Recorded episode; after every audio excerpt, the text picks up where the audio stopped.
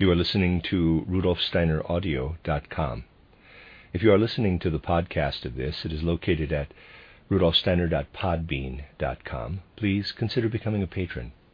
As well, there are two publishing houses, steinerbooks.org in America and rudolfsteinerpress.com in England, who are the sole publishers of Steiner into English and have given me permission to do these recordings. Please consider patronizing them as well. You are listening to rudolfsteineraudio.com. This is uh, reading of a collected work by Rudolf Steiner, number 107, entitled Disease, Karma, and Healing Spiritual Scientific Inquiries into the Nature of the Human Being. And uh, as all these are, this is translated by Matthew Barton. This is lecture 14 given in Berlin on the 26th of January, 1909. Let us continue with our observations whose aim is to enable us to understand the real nature of the human being and his task in the world from an ever deepening perspective.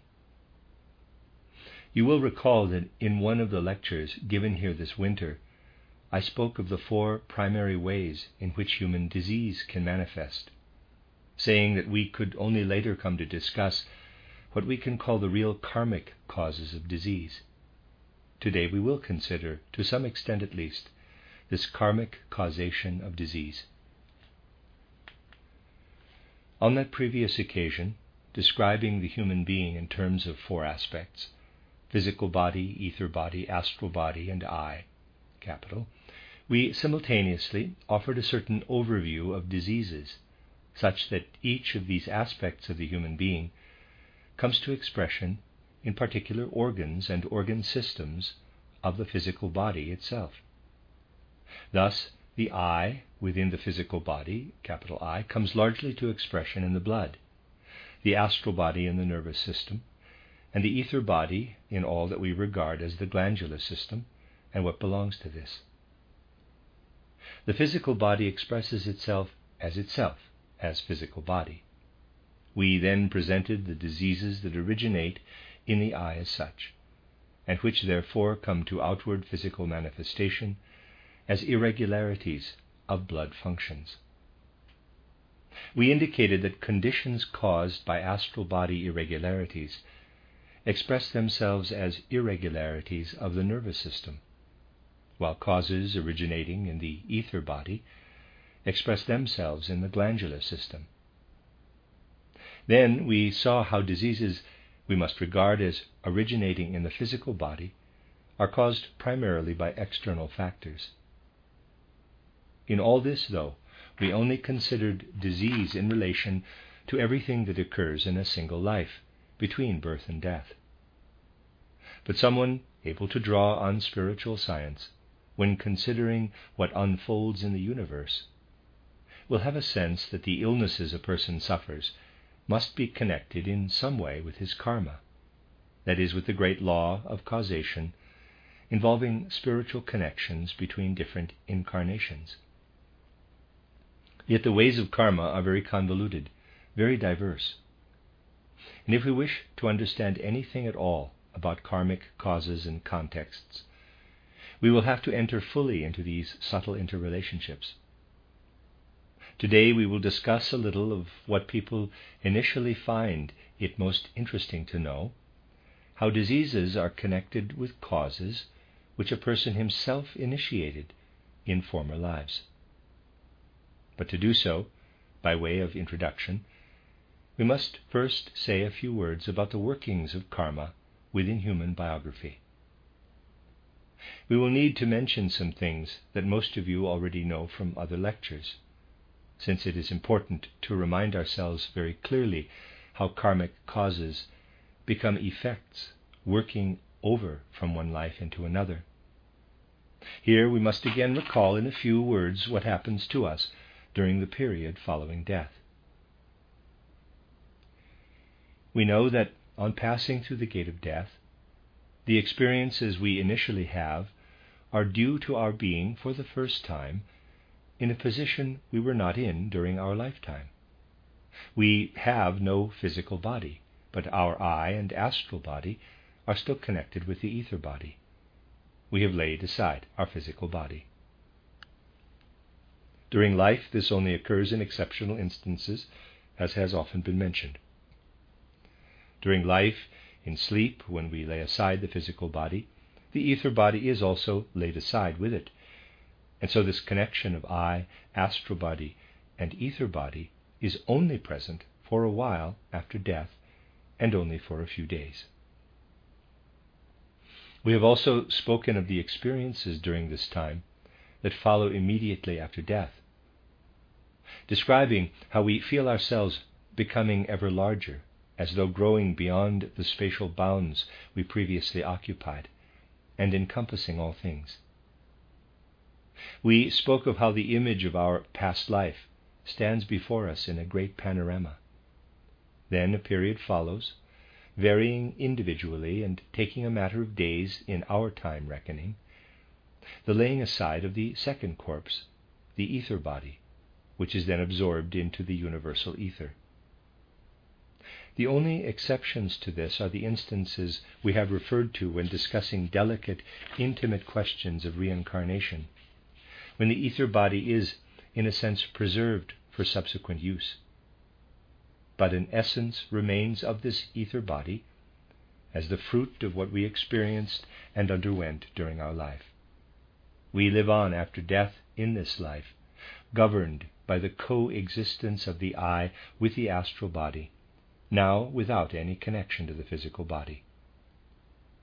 The time follows, which we have become accustomed to calling Kamaloka in spiritual scientific literature, and have also often referred to as the period of growing beyond a connection with the physical body or with physical existence in general, of shedding the habit of it.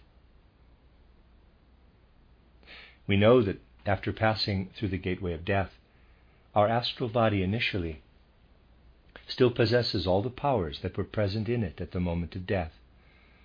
We have only laid aside the physical body, the instrument of enjoyment and action.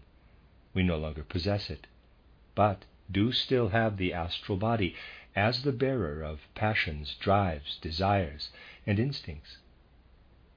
After death, out of habit, you might say, we still long for precisely the same things that we longed for during life. In life, of course, we satisfy our longings and desires through the instrument of the physical body. Without this instrument, after death, we lack all possibility of satisfying such things. We experience this as a kind of thirst for physical life until we have become accustomed to living only in the spiritual world as such, and possessing only what derives from the world of spirit. Until we have learned this, we sojourn in the period we refer to as that of weaning from our habits, the period of Kamaloka. In describing the very distinctive course of this process, we saw that human life runs backward during this time. This is extremely hard for someone new to spiritual science to understand. We pass backward through the Kamaloka period, which takes around a third of the length of our previous life. Let us assume that someone dies at the age of 40. He passes through all the events he experienced in life in reverse sequence. Thus, he first experiences what happened when he was 39, followed by 38, 37, 36, and so on. He passes through his life backward to the moment of his birth. On this is based the beautiful Christian saying referring to the moment when human beings re enter the world of spirit or the kingdom of heaven, quote, Except ye become as little children, ye shall in no wise enter the kingdom of heaven. In other words, we live our way back to the time of childhood and re experience it. And having completed this reverse journey, we enter Devachan, or the kingdom of heaven. And there spend the rest of our time, excuse me, spend the rest yeah, of our time in the spiritual world. This is hard to picture, since we are so used to the course of time on the physical plane being an absolute reality.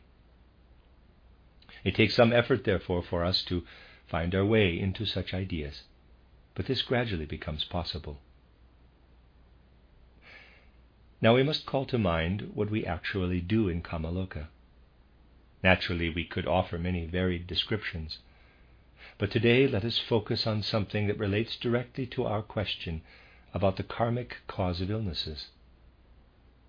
What will be said here should certainly not be seen as the only mode of experiencing Kamaloka, but as one among many.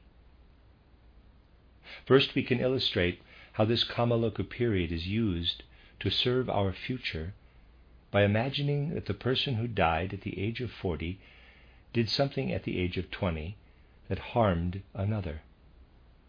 Whenever we do something that harms someone else, this has a certain significance for the whole of life. Anything we do that harms a fellow human being or another creature, or the world in general, represents a developmental hindrance, an obstacle to our developmental progress. This is the whole meaning, in fact, of our human pilgrimage. The founding power of the human soul, passing from one incarnation to another, is at all times geared to progressive development and strives for higher evolution. But as we evolve, we repeatedly place obstacles in our own path, as it were.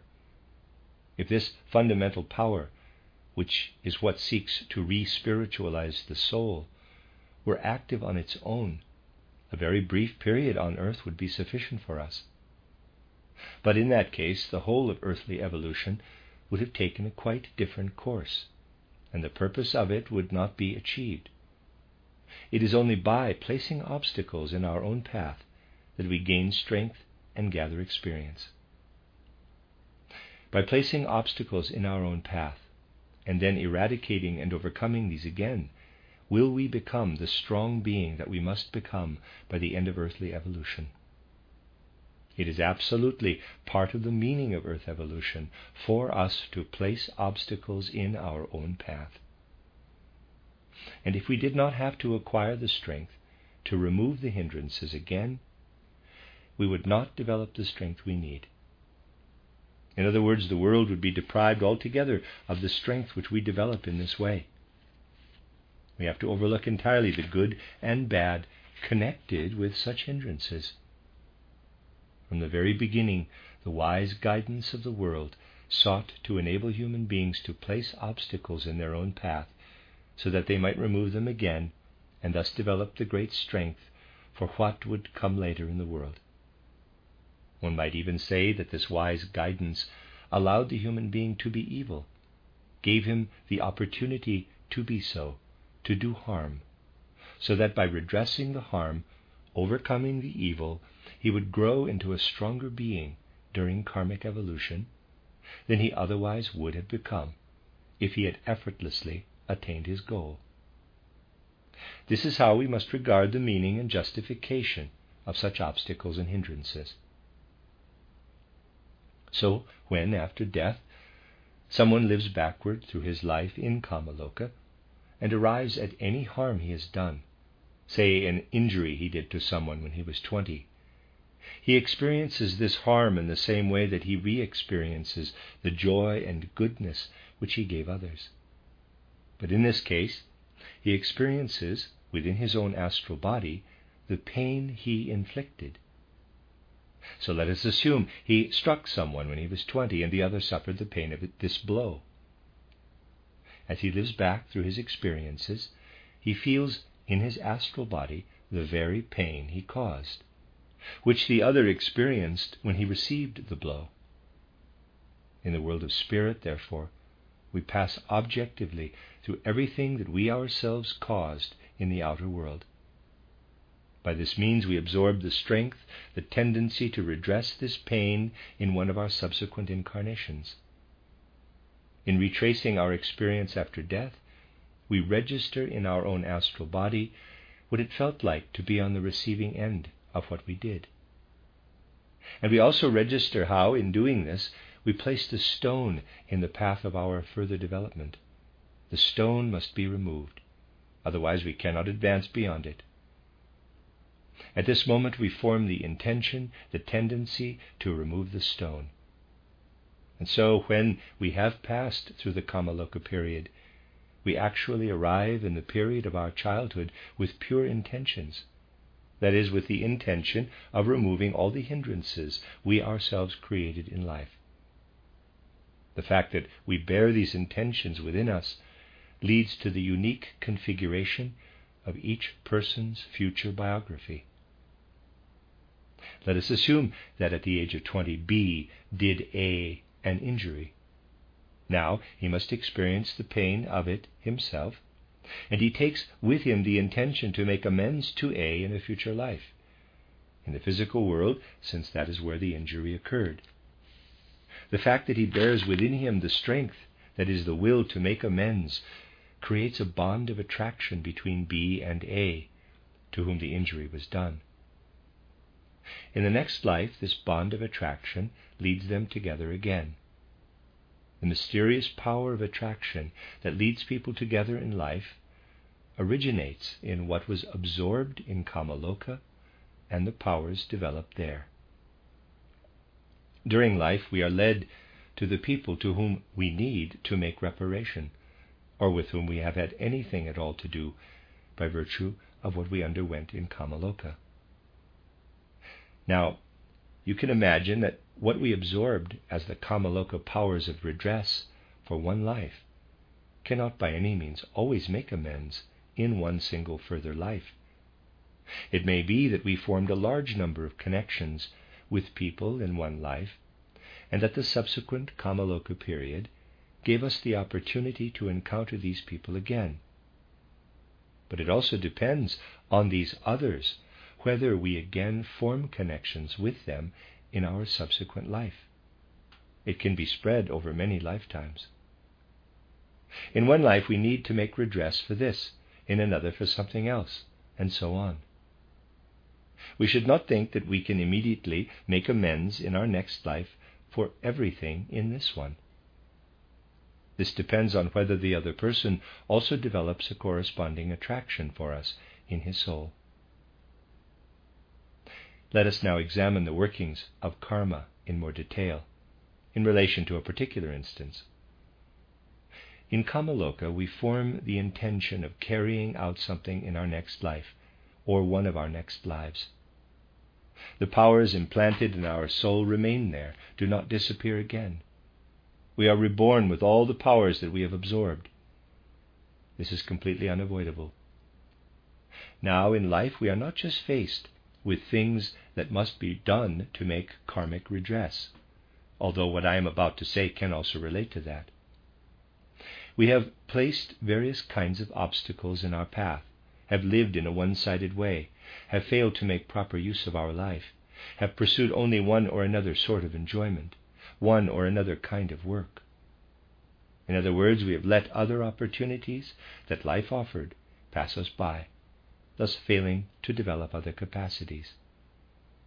This too awakens karmic causation in us in Kamaloka.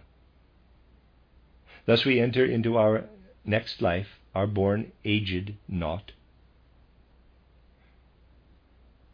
Not sure quite what that means. Readers aside. Thus we enter into our next life, are born aged not, I suppose age zero. Now let us assume that we live to the age of 10, 20, in our soul lie all the Kamaloka powers we absorbed, and these emerge when they have grown ripe for life. At a certain period of our life, an inner need or urge will invariably arise to enact such an impulse. Let us assume that at age 20 an inner urge arises in us to perform a particular deed because we absorbed this power in Kamaloka.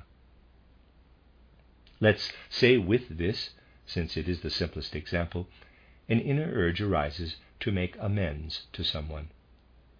The person in question is there, the bond of attraction has led us to him. External factors certainly allow us to do this. But a hindrance can still exist. The redress might demand a deed of us that is beyond the capacities of our organism. Our constitution and organism is also dependent on the forces of heredity, and this always causes disharmony in every life. When we are born, we are, on the one hand, embedded in the forces of heredity. The physical body and ether body inherit the qualities that the genetic line can bequeath us.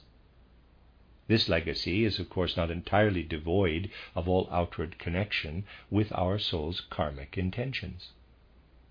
You see, as our soul descends from the world of spirit, it is drawn to the parents, to the family, where qualities are passed down that are most closely related to the soul's needs. But they are never fully commensurate with these needs. The body cannot match this. There is always a certain discrepancy between inherited forces and what the soul bears within it from its past life. And ultimately, it is a question of whether the soul is strong enough to overcome all resistance present in the genetic line and can elaborate the organism throughout life in such a way as to overcome what is not suited to it. People vary a great deal in this respect.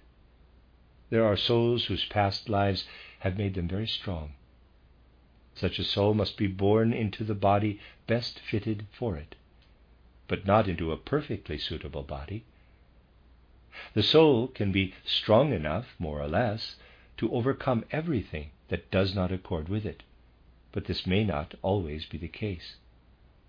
Let us examine this in detail, considering our brain in this respect.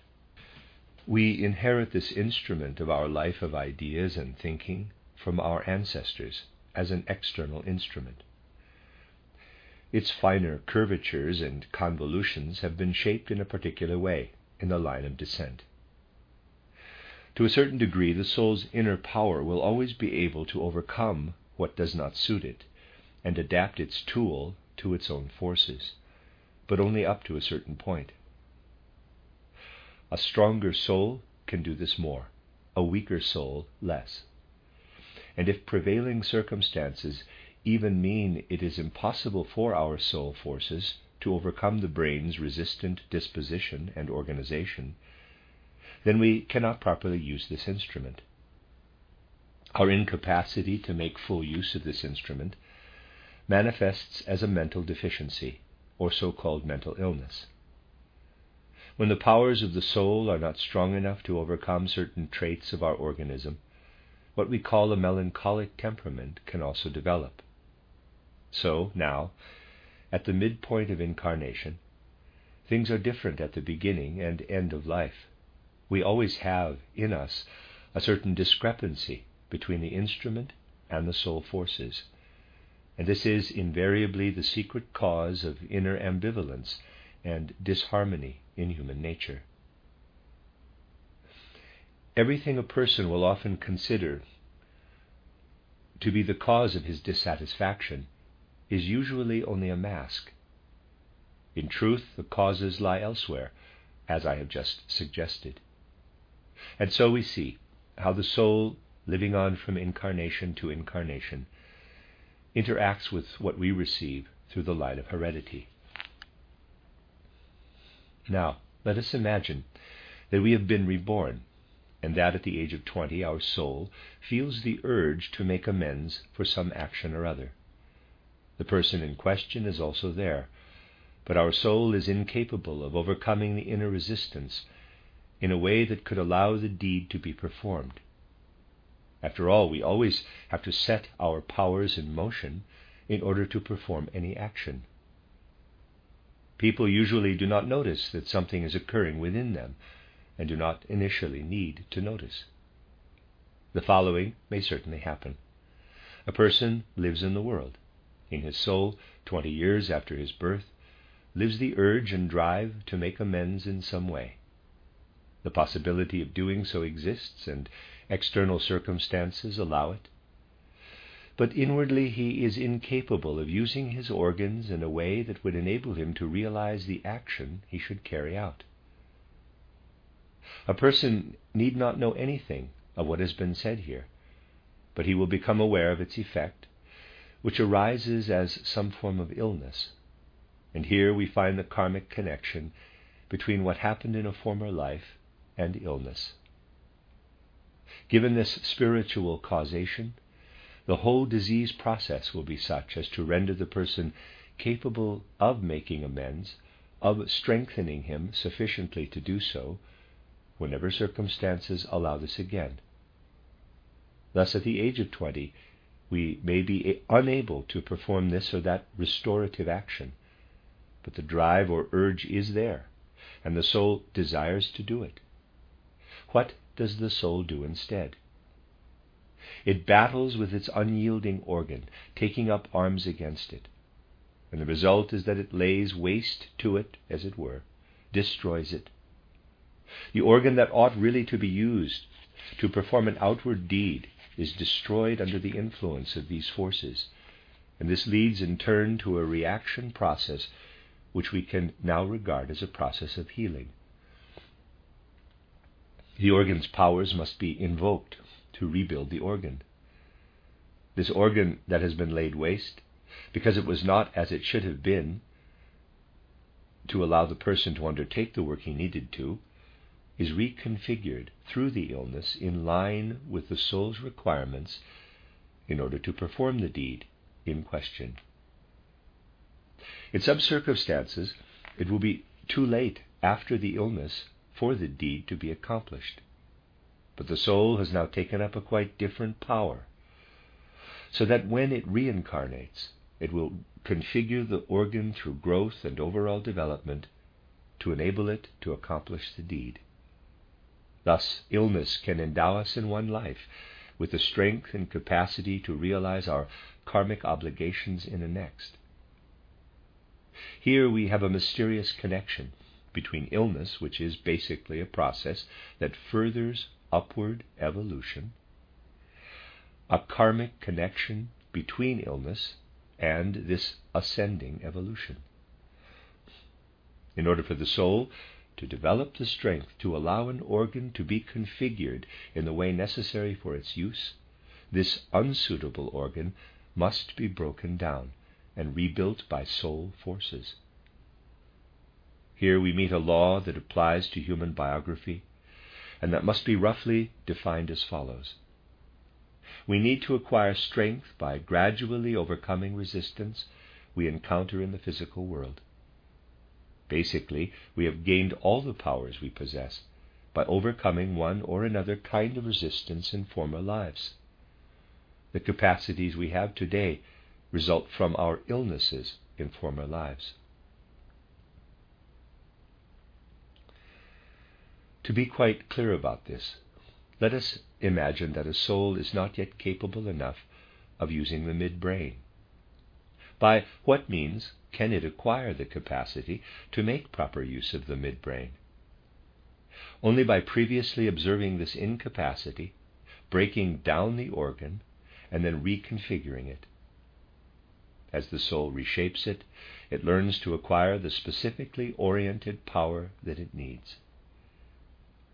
We possess as capacity everything which we ourselves have in the past undertaken through destruction and resynthesis. This has been sensed by all world faiths that assigned a very significant being to the process of destruction and recreation. In India religion, excuse me, in Indian religion, Shiva embodies the powers that preside over destruction and recreation. Here already we have one of the ways in which you can say that processes of illness are karmically induced.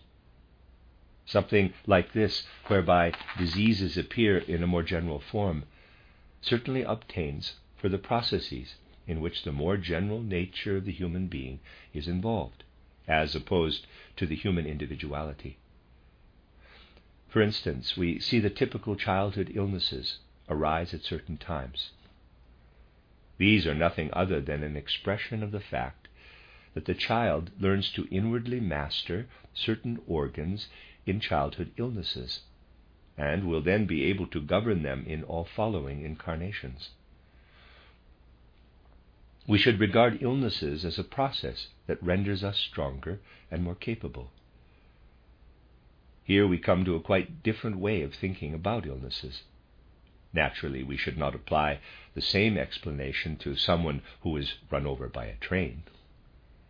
The explanation for all such things must invariably be sought in a realm separate from disease, separate from what I have just characterized.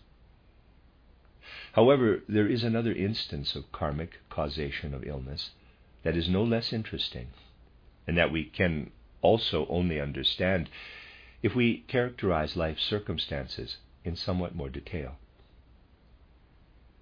Imagine that you learn some kind of lesson in life. First, you have to learn it, since the most important acquirements in life are certainly first learned. The process of learning is an absolutely necessary one. But this is never the whole story, since learning itself is only the most external process. Having integrated something into ourselves, having learned whatever the lesson is, we still have a long way to go before experiencing all that these lessons must fulfill in us. We are born into life with very specific capacities, partly acquired through heredity and partly through our former lives. The scope of our capacities is limited. In each life, we increase the sum of our experiences. What we experience and undergo is not connected with us in the same way as what we bring into our life as innate temperament, natural predisposition, and so forth. What we have learned during life, initially as memory and habit, is more loosely connected with us. In life, therefore, it also appears in isolated aspects. Only after life does it emerge in the ether body, the great memory tableau. We must now incorporate it into us. It must be added to our being. So let us assume that we have learned something in our life and are then reborn. Due to heredity or other circumstances, also perhaps because our learning did not develop harmoniously, and though we learned one thing or another, we did not learn what we needed to bring our learning to full fruition. It may very well be that when we are reborn, we will develop what we learned in a particular direction, but not in another. Let us assume we learned something in one life that in the next required a particular part of our brain to be organized in this or that fashion, or our blood circulation to run in a certain way. And then imagine also that we did not learn the other things necessary to complement this. This will not by any means necessarily lead directly to any apparent defect in us. We have to progress erratically in our lives experiencing and coming to perceive that we have pursued something in a one sided way. Now, when we are reborn with the fruits of what we learned, we lack the capacity to elaborate it all in ourselves in a way that allows it to be realized and or excuse me or enacted. For instance, someone may even have gained some degree of initiation into the great secrets of existence during one incarnation. When reborn, these powers implanted in him will seek to emerge. But let us assume he has been unable to develop certain powers that can then produce the appropriate harmony in his organs. At a certain point in his life, what he previously learned will certainly seek to emerge. But he lacks an organ that would be necessary to realize this. What is the consequence of this? An illness must develop, one whose karmic cause may lie very, very deep. And again, we can say that a part of the organism must be broken down and reconfigured. Then, in this reconfiguration, the soul senses the new direction for the right powers and takes with it this sense of what the right powers are. If this originates in such learning, or even initiation, however, it is usually the case that the fruits appear in this same life. Here, an illness manifests in a way that enables the soul to sense that it lacks something specific. And then, for instance, immediately after the illness, something can arise that would not otherwise have been accessible to us. It may be that in the previous life we could have risen to a certain degree of spiritual enlightenment but now a node or point in the brain has not opened. We have not developed the power allowing us to open it. It is then inevitable that this node must be destroyed, and this can lead to a grave illness. Then the relevant part is reformed, and as this happens, the soul senses the powers necessary for it to open, and subsequently the de- destined enlightenment occurs. We can certainly regard processes of illness as significant heralds. Here, however, we encounter things that our mundane world dismisses out of hand. Nevertheless, it is not an uncommon experience for someone to feel continual dissatisfaction, as though something exists in the soul that cannot emerge, and makes life more or less inwardly impossible. Then a grave illness arrives, the overcoming of which leads to entirely new conditions, acting like redemption. A node is opened and the organ can be used. The sense of dissatisfaction was due only to the fact that the organ could not be used. In fact, people have many such nodes, in quotes, in their current cycle of life, and they cannot all be opened. This is not invariably a matter of gaining enlightenment, but can manifest in many secondary life processes. Thus, we find ourselves confronting the need to develop this or that aspect, and can see that a cause of illnesses lies here too in the karmic chain of causation. This is why we should never really be entirely satisfied with a merely trivial view of illness as something we attract to ourselves through karma. This is because we ought not merely to consider the karma of the past, thus seeing an illness as a conclusion, but instead regard illness, which is only a secondary phenomenon, as the developing cause of our future creative power and capacity. We misunderstand illness and karma entirely if we always only consider the past, thereby making karma a more or less completely random law of destiny. Karma becomes a law of action, of life's fruitfulness, however, if we are able to look through the lens of present karma into the future. All this points to a great law that holds sway in our human existence. And in order to gain at least a faint intimation of this great law, we will return to it later and describe it in more detail. Let us cast our gaze back to the time when we first arose in our present human form in the Lemurian era. At that time, we descended from divine spiritual existence into the external existence we know today, first embodying ourselves and thus embarking on the path of outward incarnations, then passing onward from one incarnation to the next through to the present time. Before we embarked on our incarnations, the opportunity we have today for implanting illnesses in ourselves did not yet exist. Not until we acquired the capacity to regulate our relationship with our surroundings did it become possible for us to go astray, inducing mistaken inner organ configurations and implanting in ourselves the predisposition for disease.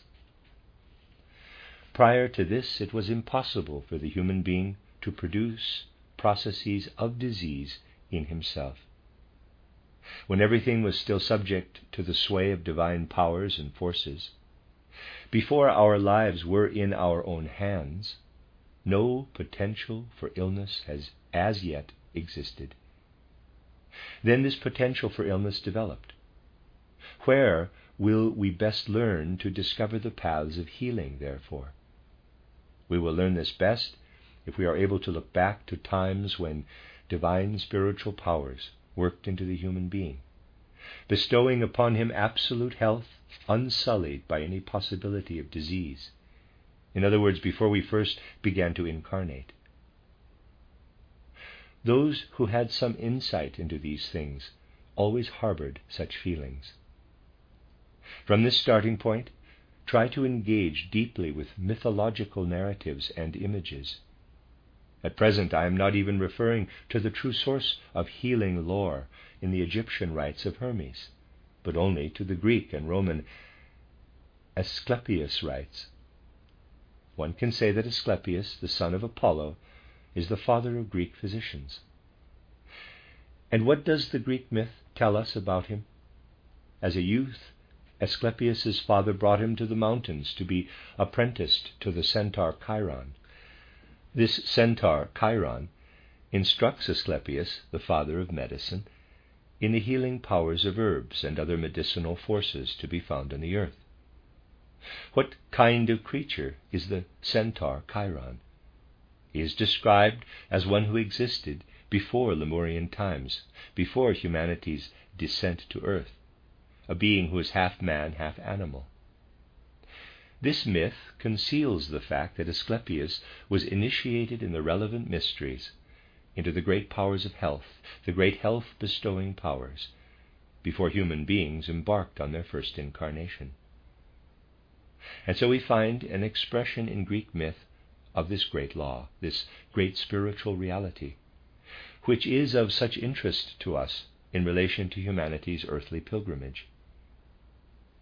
Myths are in reality images of life's profoundest relationships, and will reveal their depths once we get a little further than the ABC of spiritual science. Myths, particularly, are images of the deepest secrets of human existence. If all of life is considered from this perspective, then all of life, likewise, will be seen in its light, and spiritual science will increasingly become something, and we must increasingly emphasize this, that will find its way into ordinary daily life. People will come to live excuse me people will come to live spiritual science thus realizing what has in fact been the guiding aim of spiritual science from the very outset. Spiritual science will become the great impulse for humanity's ascent for the true redemption and progress of humanity. The end of lecture 14